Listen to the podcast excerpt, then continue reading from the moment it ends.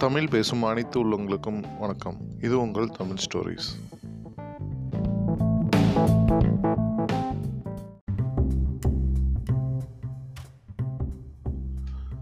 ஓட்டை பானை. ஒரு கிராமத்தில் ஏழை விவசாயி ஒருவன் வாழ்ந்து வந்தான். அவன் தன் வீட்டு தேவைக்காக தினமும் ஆற்றிலிருந்து தண்ணீர் எடுத்து வருவதை வழக்கமாக கொண்டிருந்தான். தண்ணீர் எடுத்து வர அவன் இரண்டு பானைகளை வைத்திருந்தான். அந்த பானைகளை ஒரு நீளமான களியின் இரண்டு முனைகளிலும் தொங்கவிட்டு களியை தோல் மீது சுமந்து செல்வான். இரண்டு பானைகளில் ஒன்று சிறிய ஓட்டை இருந்தது. அதனால் ஒவ்வொரு நாளும் வீட்டிற்கு வரும்பொழுது குறையுள்ள பானையில் பாதியளவு நீரே இருக்கும். குறையில்லாத பானைக்கு தன் திறன் பற்றி பெருமை. குறையுள்ள பானையை பார்த்து எப்பொழுதும் அதன் குறையை கிண்டலும் கேலியும் செய்து கொண்டே இருக்கும். இப்படியே இரண்டு வருடங்கள் கழிந்துவிட்டன. கேலி பொறுக்க முடியாத பானை அதன் எஜமானனை பார்த்து பின்வருமாறு கேட்டது. ஐயா என் குறையை நினைத்து நான் மிகவும் கேவலமாக உணர்கிறேன். உங்களுக்கு தினமும் என் குறையால் வரும் வழியெல்லாம் தண்ணீர் சிந்தி உங்கள் வேலைக்கு பழு மிகவும் அதிகரிக்கிறது. என் குறையை நீங்கள் தயவு செய்து சரி செய்யுங்களேன் என்று விவசாயியிடம் வேண்டியது. அதற்கு விவசாயி பானையே நீ ஒன்றும் கவனித்தாயா? நாம் வரும் பாதையில் உன் பக்கம் இருக்கும் அழகான பூச்செடிகள் வரிசையாக கவனித்தாயா? உன்னிடம் இருந்து தண்ணீர் சிந்துவது எனக்கு முன்னே தெரியும். அதனால்தான் வழிநெடுக்க நான் பூச்செடி விதைகளை விதைத்து வந்தேன். அவை அனைத்தும் நீ தினமும் சிந்திய தண்ணீரில் என்று பெரிதாக வளர்ந்து எனக்கு தினமும் அழகான பூக்களை அளிக்கின்றன. அவற்றை வைத்து நான் வீட்டை அலங்கரிக்கிறேன். மீதமுள்ள பூக்களை விற்று பணம் சம்பாதிக்கிறேன். இதை கேட்ட பானை கேவலமாக உணர்வதை நிறுத்திவிட்டது.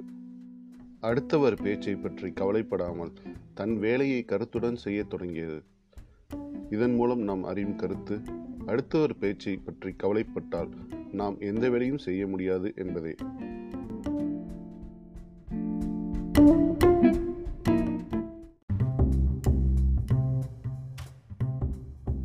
ஞானி சொன்ன கற்கள் ஒரு கிராமத்தில் ஒரு நாள் ஞானி ஒருவர் வந்து சேர்ந்தார்.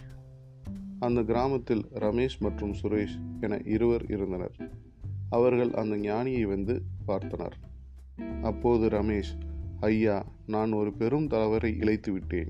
என்னால் அந்த துயரிலிருந்து மீண்டு வர முடியவில்லை.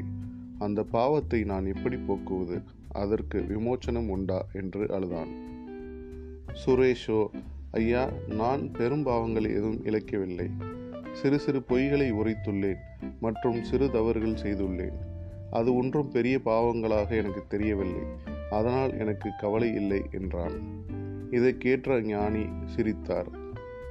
ஞானி அவர்கள் இருவரிடமும் நான் உங்களிடம் ஒன்று சொல்கிறேன் அதை செய்கிறீர்களா? உங்கள் பாவங்கள் அனைத்தும் நீங்கும் என்றார். அதை கேட்ட இருவரும் சரி என்றனர். ஞானி ரமேஷிடம் நீ சென்று ஒரு பெரும் பாறாங்கல் ஒன்றை கொண்டு வா என்றார். சுரேஷிடம் நீ சென்று இந்த கோணிப்பை நிறைய சிறு கற்களை நிரப்பிக் கொண்டு வா என்றார் இருவரும் சென்றனர். ரமேஷோ அந்த ஊரில் இருந்த ஒரு பெரும் பாறாங்கல்லை கண்டு அதை கொண்டு வந்து சேர்த்தான். சுரேஷோ அந்த கோணிப்பை நிறைய பல பொன் பல கற்களை பொறுக்கி கொண்டு எடுத்து கொண்டு வந்து சேர்ந்தான். இதை பார்த்த அந்த ஞானி இருவரையும் மீண்டும் அந்த கற்களை அந்த இடத்தில் சேர்க்குமாறு சொன்னார். ரமேஷோ தான் கொண்டு வந்த பெரும் பாறாங்கல்லை கொண்டு போய் அவன் எடுத்த இடத்திலேயே வைத்து விட்டான். சுரேஷோ அங்கிருந்து நகராமல் தயங்கியே நின்றான். அவன் தயங்கி நிற்பதைக் கண்ட ஞானி ஏன் நீ போகவில்லையா? என்றார். சுரேஷ் அதற்கு ஐயா நான் இந்த கற்களை பல இடங்களிலிருந்து எடுத்தேன். அந்த இடங்கள் எவை என்று எனக்கு ஞாபகம் இல்லை என்றான். அப்போது ஞானி கூறினார் ரமேஷ் தான் செய்த செயலை நினைத்து மன வருத்தப்பட்டான் அதனால் அவனுக்கு மோட்சம் ஒன்று. ஆனால் நீயோ பல சிறு தவறுகளை செய்துள்ளாய். அதற்கு நீ வருந்தவும் இல்லை. அதனால் உனக்கு அந்த பாவங்கள் என்ன ஆயிற்று என்று புரியவில்லை.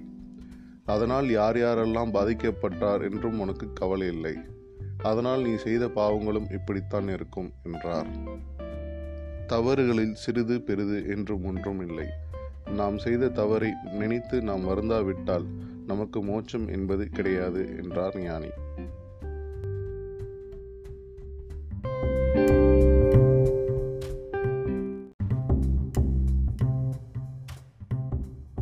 குருடனான கணவன். ஒருவன் மிகவும் அழகான ஒரு பெண்ணை மணமுடித்தான். அவள் மீது அளவு கடந்த பாசத்தை காட்டினான். இவ்வாறு இருக்க ஒரு நாள் அவள் ஒரு தோல் நோய்க்கு ஆளானாள்.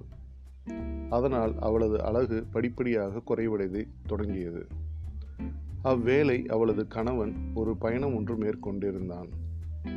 அவன் திரும்பி வரும்போது ஒரு விபத்துக்குள்ளாகி அவனது கண் பார்வை இழந்தான். ஆனால் எவ்வித பிரச்சனையும் இன்றி அவர்களது மனவாழ்வு தொடர்ந்தது. நாட்கள் செல்ல செல்ல மனைவி தனது அழகு படிப்படியாக குறைவதை எண்ணி மனமுடைந்தாள்.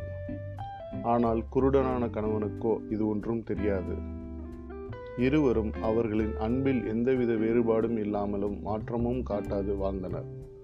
அவன் அவளை அதிகமாக நேசித்தான். அவளுடன் அன்பாக நடந்து கொண்டான்.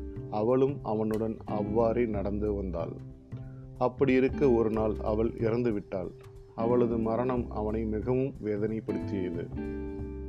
தன் அன்பு மனைவியின் இறுதிய காரியங்களை நிறைவேற்றிவிட்டு அவளை அடக்கம் செய்த பின் அவன் தனி மனிதனாக அவ்விடத்தை விட்டு திரும்பினான். அவன் திரும்பி வரும்போது அவனுக்கு பின்னால் இருந்த ஒரு மனிதர் அவனை அழைத்து நீ எவ்வாறு தனியே நடந்து செல்கிறாய்? இதுவரை காலம் வரை நீ உன் மனைவியின் உதவியுடன் அல்லவா நடந்தாய்? என கேட்டான். அதற்கு அவன் நான் குருடன் இல்லை. எனது மனைவி நோய்வாய்ப்பட்டுள்ளது என்பதை நான் அறிந்தால் அவன் மனம் காயப்படும் என்பதால் நான் குருடன் போன்று பாசாங்கு செய்தேன். அவள் சிறந்ததொரு மனைவியாக இருந்தால் அவள் பின்னடைவதற்கு ஒரு காரணமாக இருக்க பயப்பட்டேன். அதனால்தான் குருடன் போன்று பாசாங்கு செய்து இதற்கு முன் எவ்வளவு பாசமாக நடந்து கொண்டேனோ அவ்வாறு இதுவரை அவளுடன் வாழ்ந்து வந்தேன் என பதிலளித்தான். பிறரின் குறைகள் நம் கண்களில் தென்படாமல் இருக்க சில வேளைகளில் நாமும் குருடன் போல் பாசாங்கு காட்டுவதே அவசியம்.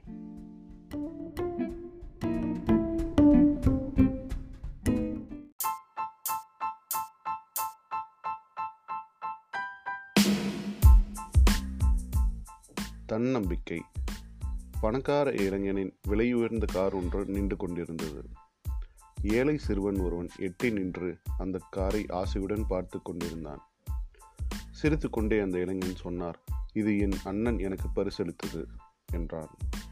அதை கேட்ட சிறுவன் முகத்தில் வேப்பு. இதை கண்ட அந்த இளைஞன் சொன்னான் உனக்கு அப்படி ஒரு அண்ணன் இருந்திருக்கலாம் என்று ஆசைப்படுகிறாயா? என்றான். சிறுவன் சொன்னான் இல்லை அப்படி ஒரு அண்ணனாக வளர வேண்டும் என்று விரும்புகிறேன் என்றான். நம்பிக்கை உணர்வே நல்லெண்ணங்களை வளர்க்கும்.